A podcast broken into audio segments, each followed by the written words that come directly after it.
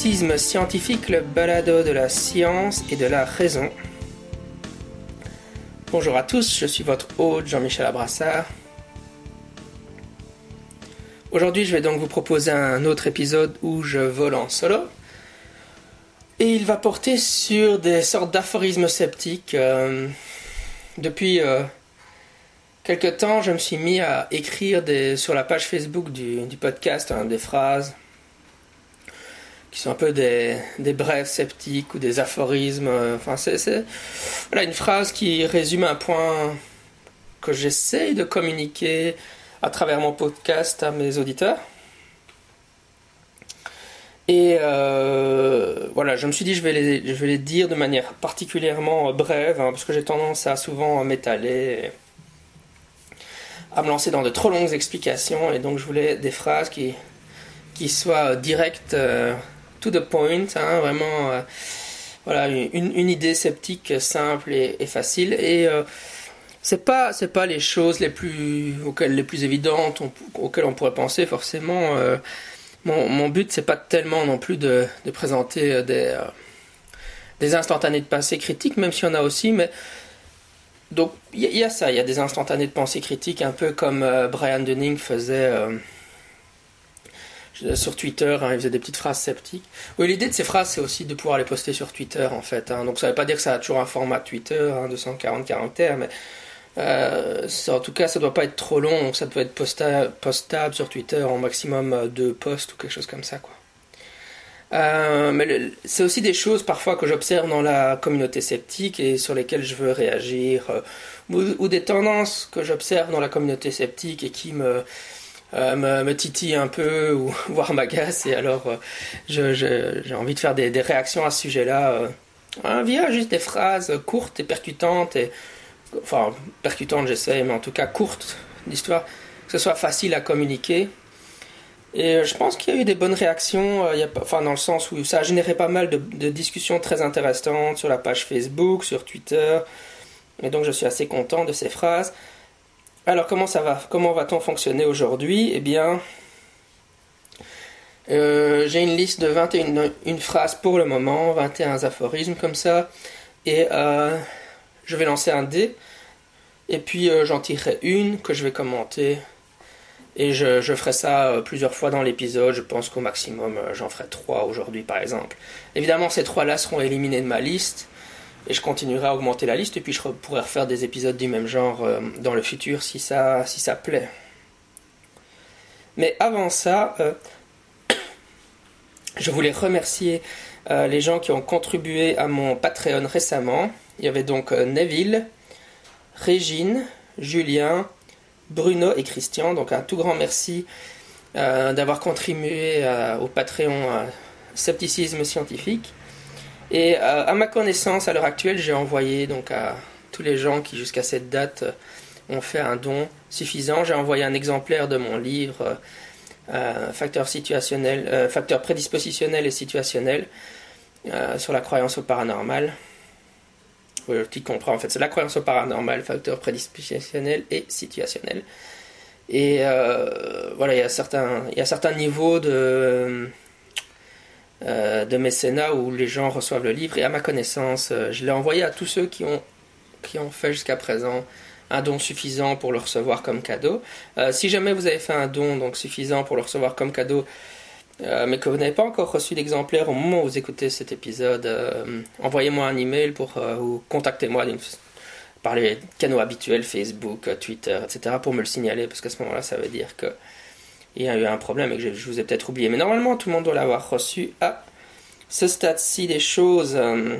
donc encore un tout grand merci à vous, et passons maintenant aux discussions de ces, à la discussion de ces aphorismes.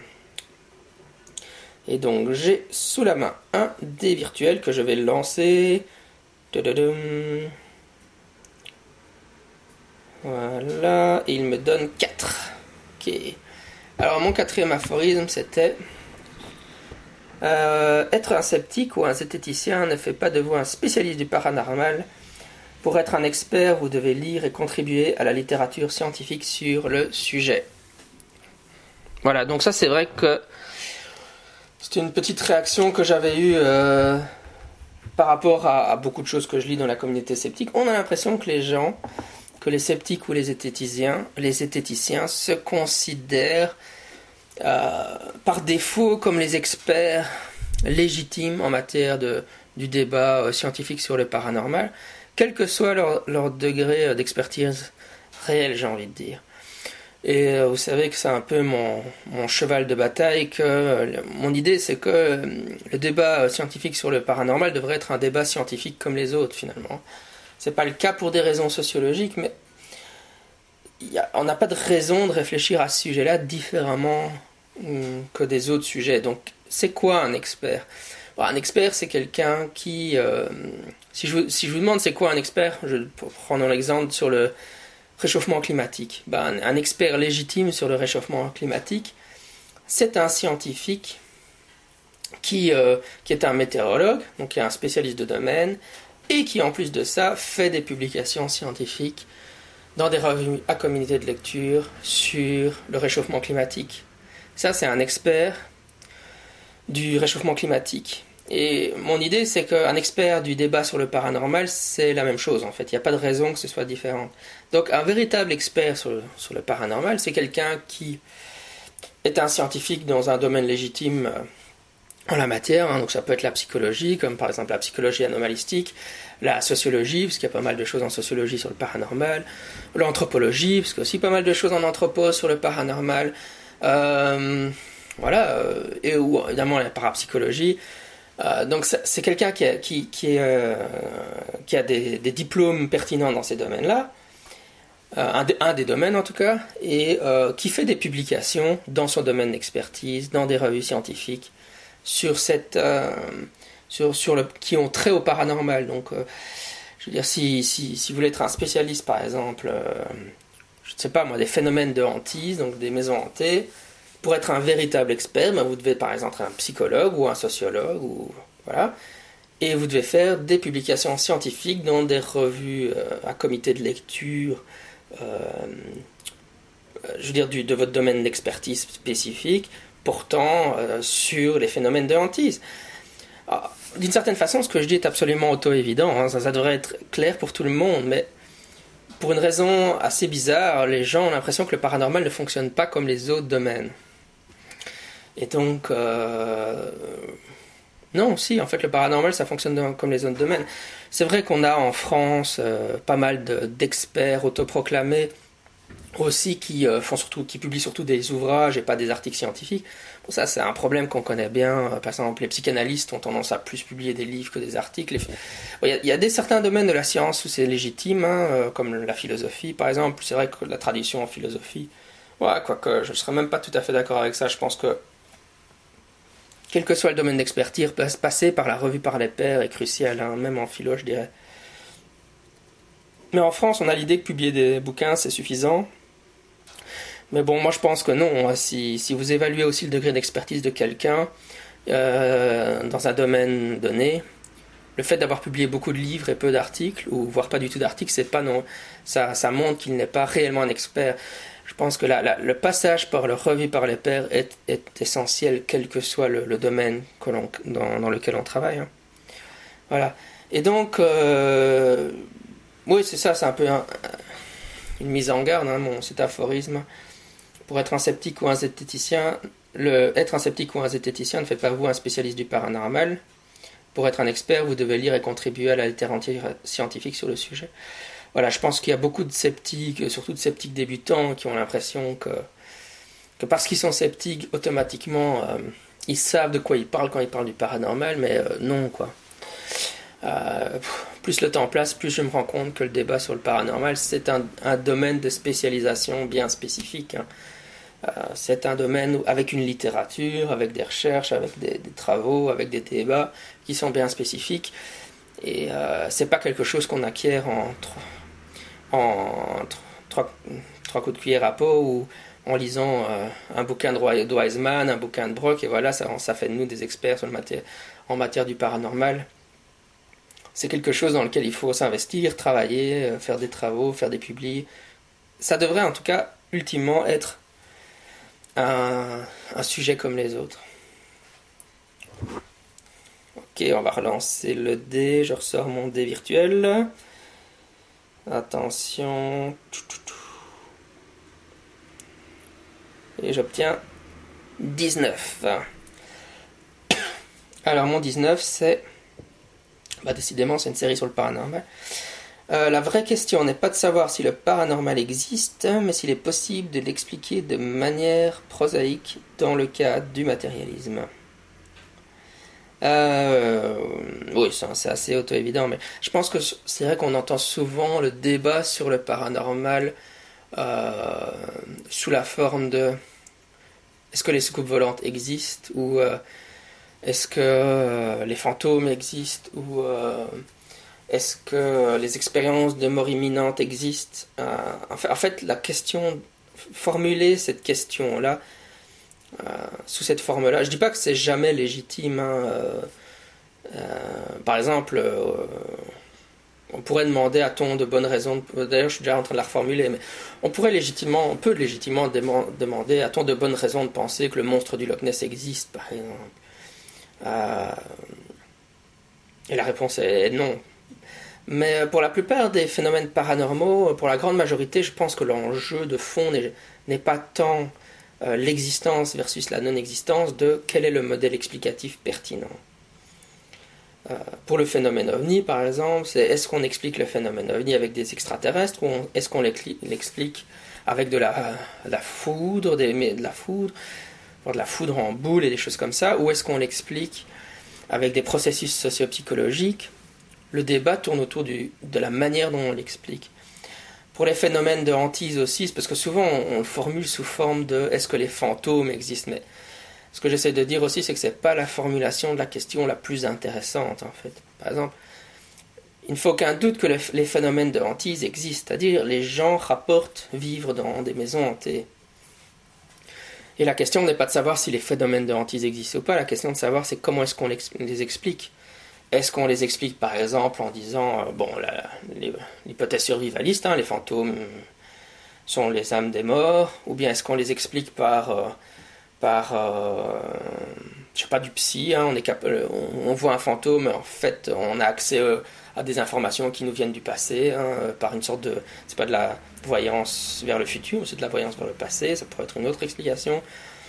Ou alors on va dire, est-ce qu'on est qu'on l'explique parce que la maison et euh, a des problèmes de plomberie, donc une explication plutôt physique. La personne, ce qu'elle entend en fait, c'est c'est des problèmes liés au fait qu'elle est euh, sur une faille tellurique et que la maison euh, est secouée, il y a des micro-tremblements de terre. Est-ce qu'on l'explique de plutôt de manière physique ou est-ce que c'est parce que la maison est située à un endroit où il y a beaucoup d'ultrasons ou des ondes électromagnétiques qui font, qui favorisent les hallucinations chez les gens? Ça, c'est une explication de type plutôt Michael Persinger. Ou alors est-ce que les phénomènes de hantise sont principalement dans l'œil de l'observateur, c'est-à-dire que c'est juste mm, bah voilà, des, choses se produisent dans une maison naturellement, euh, le bois craque, euh, on déplace des objets mais on oublie qu'on les a déplacés, donc on a l'impression qu'ils se sont déplacés tout seuls, etc. Et certaines personnes, à cause de leur trait de personnalité, vont attribuer tous ces symptômes normaux d'une vie de maison comme étant des symptômes de la présence d'un fantôme qu'en fait on est devant toutes sortes de modèles explicatifs et le vrai débat, la vraie question c'est quel est le meilleur modèle explicatif ou euh, si on les combine ou pas. Euh, enfin c'est ça la vraie question, pas est-ce que les la vraie question intéressante, la vraie question scientifique, pas est-ce que les fantômes existent ou pas. En fait c'est une mauvaise formulation ou c'est pas la formulation la plus pertinente. Hein. Moi je trouve que ça ne fait aucun doute que les gens rapportent des expériences exceptionnelles. Donc dans le fond, le, non, le fond, le paranormal existe dans le sens où les gens rapportent ces expériences. La question n'est pas de savoir si... La question est donc de savoir comment on explique ces expériences, que, comment on en rend compte. Et alors... Tirage suivant. Tout, tout, tout. Hop.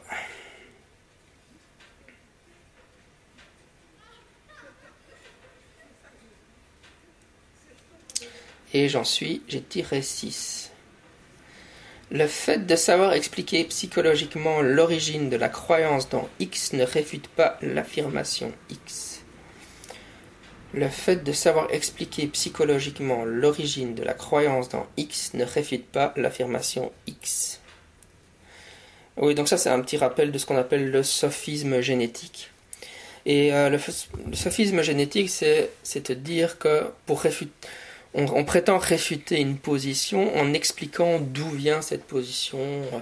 Pas, pas nécessairement psychologiquement, mais pour, pour, toutes sortes de raisons. On peut expliquer l'origine d'une position et dire l'explication de comment cette position est apparue dans l'histoire des idées euh, réfute cette position. Évidemment, c'est un sophisme parce que on peut toujours expliquer d'où viennent, comment ont émergé certaines idées. Enfin, on peut, essayer d'expliquer, mais en général, on peut trouver des explications. Bon, il y a des meilleures explications que d'autres, mais ça, c'est un autre problème. Mais euh, dans le fond, ça n'a pas, ça n'a pas d'impact euh, sur le contenu de la croyance elle-même ou de la position. Donc, l'exemple que j'aime bien donner, c'est en, en philosophie politique. Alors, en psychologie politique, je veux dire, en psychologie politique, on peut dire, on peut faire des, il y a eu des recherches pour dire pourquoi est-ce que les gens ont tendance à voter plus à gauche qu'à droite. Et on trouve des caractéristiques. Hein, en caricaturant un peu, je rigole toujours en disant à droite, les gens ils rangent bien leurs chambres, par exemple, tandis qu'à gauche, leurs chambres sont plutôt bordéliques. Euh, voilà, mais, en fait, ce genre de recherche ne nous dit absolument rien sur est-ce qu'il faut voter à gauche ou à droite. Donc ça, ça montre bien euh, le, fait qu'expliquer l'origine d'une croyance, psychologiquement ou non, ou par d'une autre façon, n'a pas vraiment de poids euh, en termes d'évaluer la validité de l'affirmation, de la croyance ou de la position, etc. Peu importe le vocabulaire que vous utilisez. Et donc, euh, oui, c'est vrai que je parlais à propos de ça sur le paranormal. C'est vrai que. Et la croyance en Dieu, c'est les gros sujets qui intéressent les sceptiques, évidemment. Beaucoup de sceptiques ont l'impression que s'ils expliquent la croyance au paranormal, ben alors ça réfute le paranormal. Euh, et donc on va voir des tas de choses. Bon, en psychologie anomalistique, par exemple, on, trouve pas mal de recherches qui expliquent ben, pourquoi les gens croient dans le paranormal. Je veux dire, même moi, j'ai pas mal travaillé sur ce sujet-là. Pourquoi les gens croient-ils dans le paranormal? Et d'ailleurs, juste parce que dans, les discussions, je me suis rendu compte que c'était vraiment pas clair sur Facebook.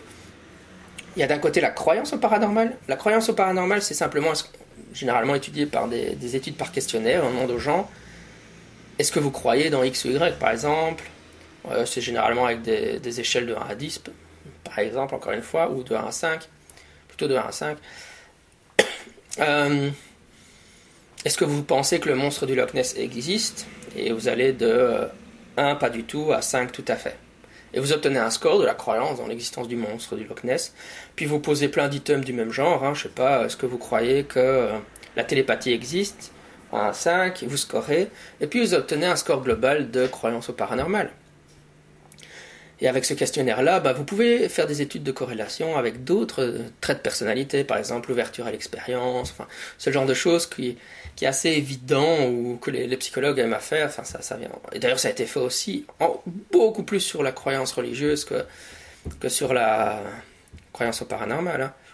Donc, euh, par exemple, pour les croyances au paranormal euh, euh, religieuses, bon, on demande aux gens est-ce qu'ils est qu'ils croient dans l'existence, enfin, est-ce qu'ils est s'identifient, par exemple, comme catholiques ou pas. Et puis après, on, peut voir, par exemple, l'ouverture à l'expérience. On sait que c'est le, dans, dans, le Big Five, c'est une façon d'évaluer la personnalité des gens, bon, l'ouverture à l'expérience et à, quel point on est prêt à s'exposer à des nouvelles expériences, faire de nouvelles choses, explorer de nouvelles idées, ou est-ce qu'on préfère ce qu'on appelle de la clôture cognitive, par exemple, c'est être dans une sorte de ne pas s'exposer à de nouvelles idées et être rassuré. Et euh, les gens qui sont dans, dans les nouveaux mouvements religieux euh, style les témoins de Jéhovah, etc., ils ont un score, ils scorent euh, très fort du côté de la clôture collective. Hein. ils préfèrent pas se poser de questions, être, avoir une vision du monde très carrée. Ils supportent pas le fait de ne pas avoir de réponse aux questions qui se posent ou de ne pas savoir. Voilà, c'est le genre de choses qu'on peut faire en, psycho de la religion, en psychologie du paranormal, mais dans le fond, ça n'a pas d'impact sur le débat lui-même, sur ce qu'on appelle le débat ontologique. Donc, est-ce que Dieu existe ou est-ce que le paranormal existe? Et euh, bah, encore une fois, ça me paraît relativement évident, mais euh, ce sophisme génétique, hein, euh, penser qu'on peut réfuter une, une, position via son explication euh, psychologique ou sociologique ou voilà. Mais euh, très souvent, j'ai eu des choses comme ça, des, tas de réflexions qui m'ont fait rendre compte que c'est pas si évident ça, que ça pour les gens. Par exemple, je me souviens que comme j'ai des positions plus nuancées concernant le débat sur le paranormal que la plupart des sceptiques, j'entends souvent des choses du son. Mais toi qui connais bien la psychologie du paranormal, pourquoi les gens croient dans le paranormal? Pourquoi est-ce que tu penses qu'il y a des choses intéressantes du côté de la parapsychologie? Parce que les deux choses n'ont pas grand-chose à voir en fait. Enfin, si elles ont à voir, mais étudier la croyance au paranormal, pourquoi les gens croient, c'est pas comme étudier les expériences inhabituelles ou les expériences exceptionnelles. Oui, c'est ça la distinction que je voulais faire d'ailleurs juste avant. Il faut bien distinguer la croyance des expériences les expériences exceptionnelles, c'est rapporter à avoir vécu, c'est dire j'ai été enlevé dans une soucoupe par les extraterrestres, ou j'ai eu l'impression d'avoir une communication télépathique avec euh, ma grande-tante alors qu'elle était en train de mourir à des centaines de kilomètres de chez moi.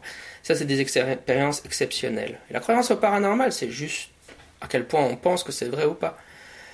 Euh, je pense que c'est deux débats relativement différents. On peut étudier pourquoi les gens croient là-dedans, comme on peut étudier pourquoi les gens votent à gauche ou à droite en politique. Et puis on peut étudier les, expériences, pourquoi les, comment, comment est-ce qu'on explique le fait que les gens rapportent ce genre d'expérience? Et c'est un débat très différent. Quoi.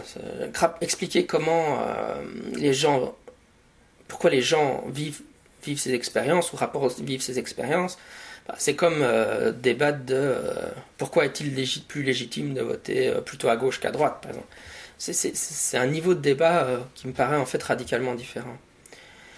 Et euh, voilà, donc euh, toujours sur ce sophisme génétique, oui, il y a la, y la question de l'explication de la croyance en Dieu.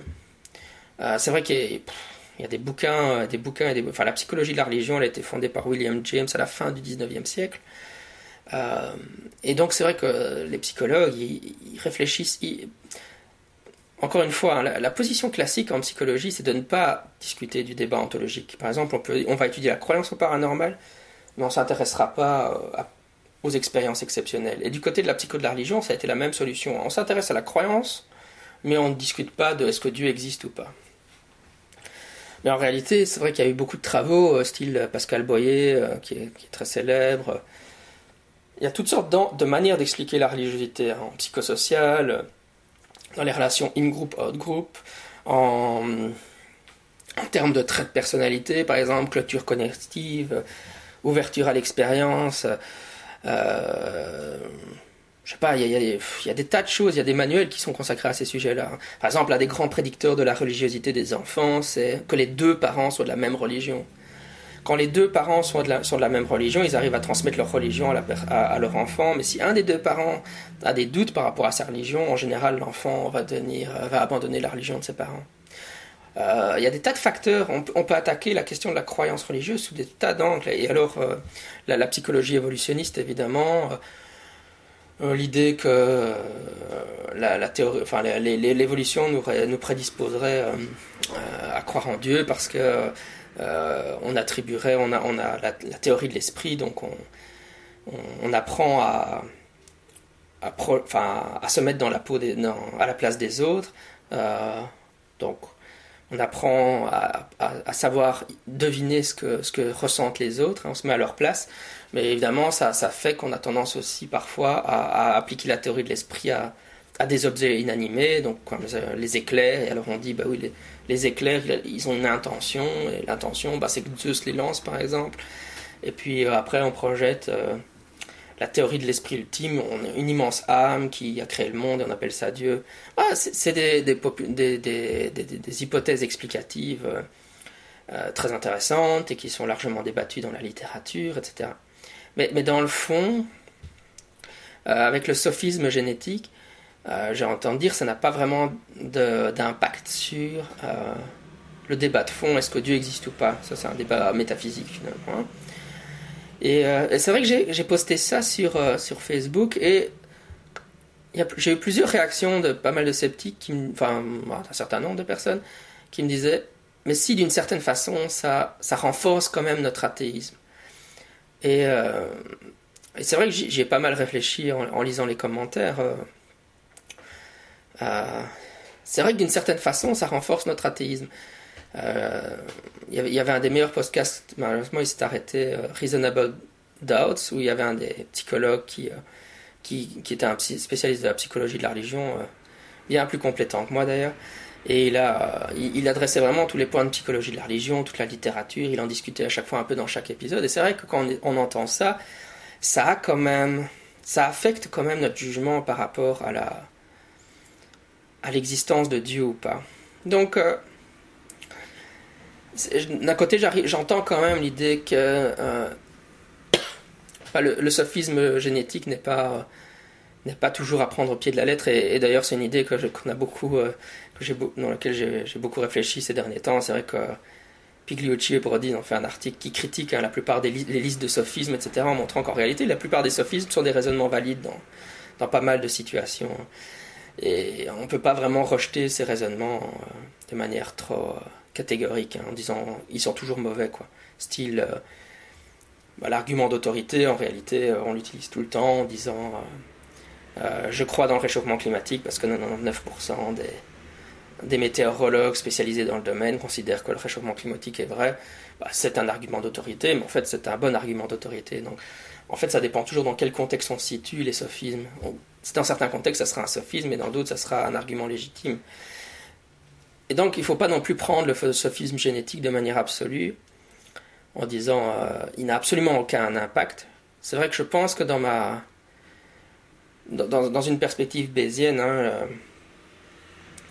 quand j'évalue l'idée, est-ce que la probabilité, quand, j'essaie de réfléchir à la probabilité que je pense qu'il y a un Dieu, évidemment il y a mes priors hein, qui, qui, sont influencés par les nouvelles informations que j'ai, mais en fait les, les explications psychologiques euh, euh, affectent quand même mais le, pourcentage que, de, que j'ai de, penser que que Dieu existe ou pas.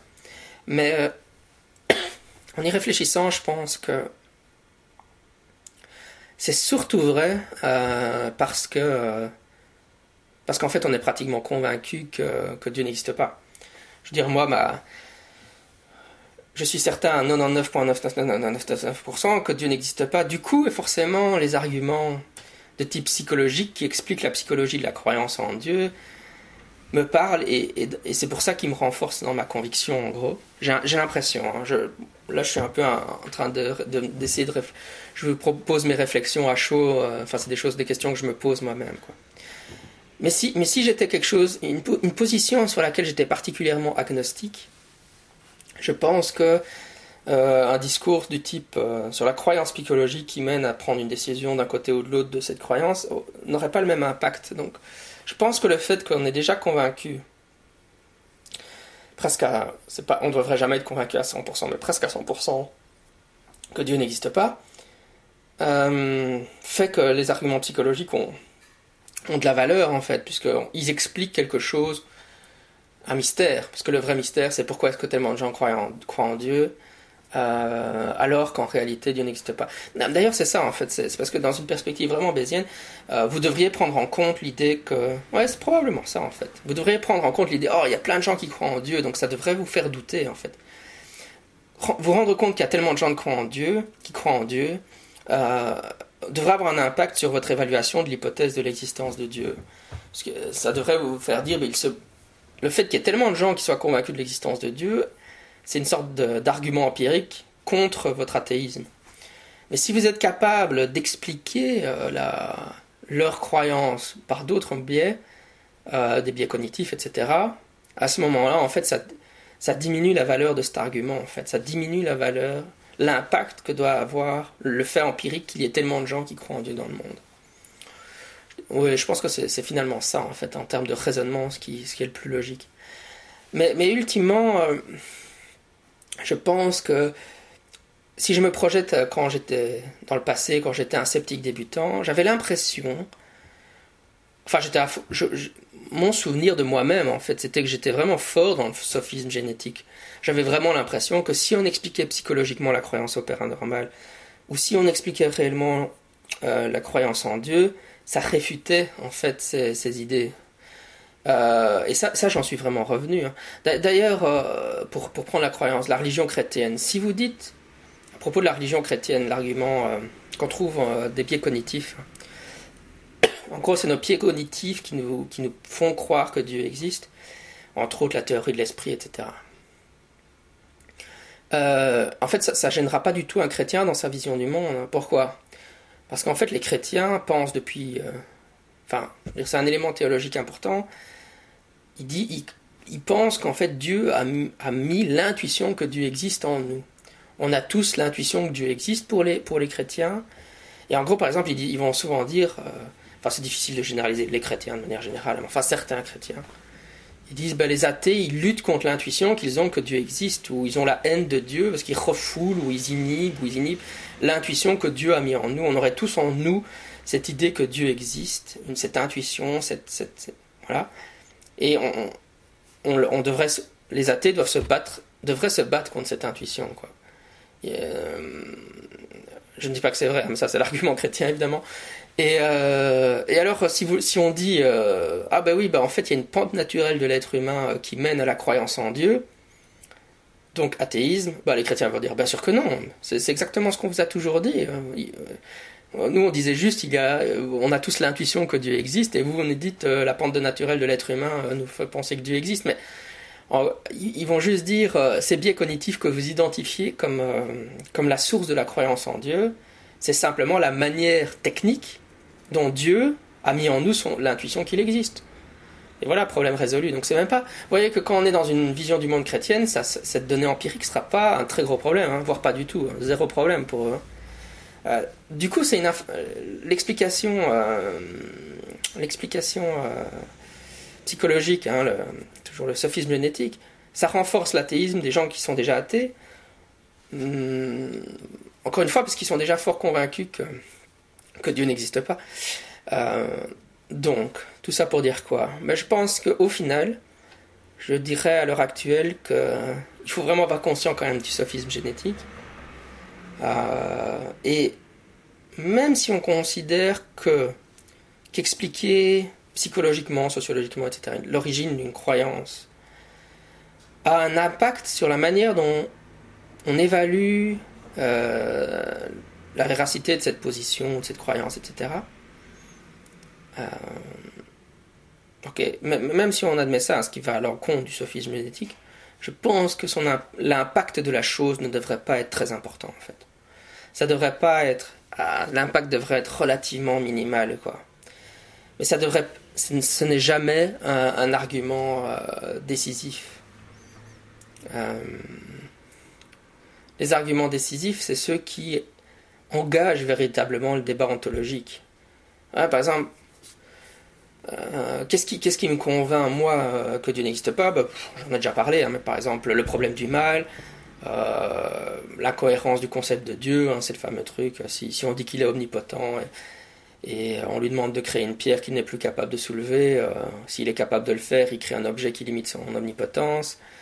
Et s'il n'est pas capable de le faire, il n'est pas réellement omnipotent. Donc ça, c'est l'incohérence du concept de Dieu. Ces genres de choses-là qui, qui, qui, dans ma tête, justifient mon athéisme. Donc c'est des arguments qui portent sur le débat ontologique lui-même. Et pas le fait que les psychologues, les sociologues, les anthropologues psychologie évolutionniste, psychologie sociale, psychologie de la personnalité, etc., histoire, ont des hypothèses explicatives sur comment ce genre de croyances émergent et existent et sont entretenues dans la, dans la culture. Euh, ceci dit, encore une fois, je, confesse que je, suis d'accord pour dire que c'est pas nul, ça ne pèse pas zéro dans la balance comme le sophisme génétique. Euh, pourrait le donner à penser. En tout cas, je pense que d'un point de vue de rigueur intellectuelle, ça ne devrait pas peser bien lourd dans la balance, en. Les arguments qui portent sur le débat ontologique sont beaucoup plus importants. Euh, aussi pourquoi? Parce que je pense vraiment que... Euh, je dis pas que c'est le cas, mais si vous avez euh, un élément que vous voulez expliquer d'un point de vue psychologique, ben, les psychologues vont toujours finir par trouver une explication. Hein. Euh, bon, je, dis, ça de manière un peu ironique parce que, enfin, je, faut apprendre avec des pincettes, je dirais. Parce qu'évidemment, maintenant, il y, a, des manières de faire des recherches rigoureuses, etc. On peut, on peut évaluer à quel point une hypothèse proposée tient la route. Hein. Mais il faut quand même se méfier du fait que. Euh, je veux dire, on peut proposer des explications un peu pour tout et n'importe quoi. Enfin, je veux dire, pensez aux dérives de la psychanalyse. Hein. La psychanalyse, elle propose des explications de la religiosité. Euh, Totem et Tabou. Euh, Moïse ou le monothéisme et des choses comme ça. Donc, euh, je pense que la plupart des sceptiques n'accepteraient plus les, les, hypothèses explicatives de la psychanalyse. Mais vous voyez que ah, quelqu'un qui cherche à expliquer quelque chose, euh, il trouvera une explication à, ces phénomènes. Hein. pourquoi les gens pensent ci, pourquoi les gens pensent ça. la réponse finale, ce sera toujours au final parce qu'ils sont des êtres humains et qu'on pense de cette façon-là. non, je rigole. Enfin, si c'est vrai, mais mais donc. Il faut quand même prendre ces explications avec aussi avec prudence et esprit critique. Hein. Et, ce n'est pas parce qu'on vous propose une explication euh, de quelque chose que vous pensez être une croyance irrationnelle, blablabla, qu'il faut l'accepter sans, sans, sans, distance critique. Hein. Il faut, euh, parce qu'il y, a toutes sortes d'explications contradictoires ou, comment dire, euh, en compétition ou, ou qui adresse différents niveaux du phénomène, etc. Donc, finalement, expliquer, euh, par exemple, expliquer la croyance religieuse, c'est quelque chose d'extrêmement complexe. Hein. Euh, il y a toutes sortes de manières d'aborder le problème. Moi, par exemple, j'aime beaucoup les expériences exceptionnelles, donc j'ai tendance à penser que le fait que les êtres humains aient des expériences mystiques a dû jouer un rôle essentiel dans la genèse de la religion. Mais par exemple, ça c'est un peu ma façon à moi de voir les choses. Mais donc il faut, il faut aborder tout ça avec avec euh, distance critique comme pour tout. Hein. C'est pas parce qu'on propose une explication, une explication plausible de euh, d'une chose là. Euh, je sais pas, voilà les. Les, je sais pas, les, les, gens qui croient aux fantômes, ils, ont l'impression que leur maison est hantée à cause, à cause de problèmes de plomberie, quoi, par exemple. Voilà, ça c'est une explication de là. Euh, oui, en fait, c'est vrai que là, ça explique plutôt les expériences exceptionnelles plutôt que la croyance, mais euh, la croyance. Parce que évidemment, le, sophisme génétique, je pense, ne s'applique vraiment qu'à la psychologie de la croyance et pas à la psychologie des expériences exceptionnelles. Ça, c'est un autre débat, quoi.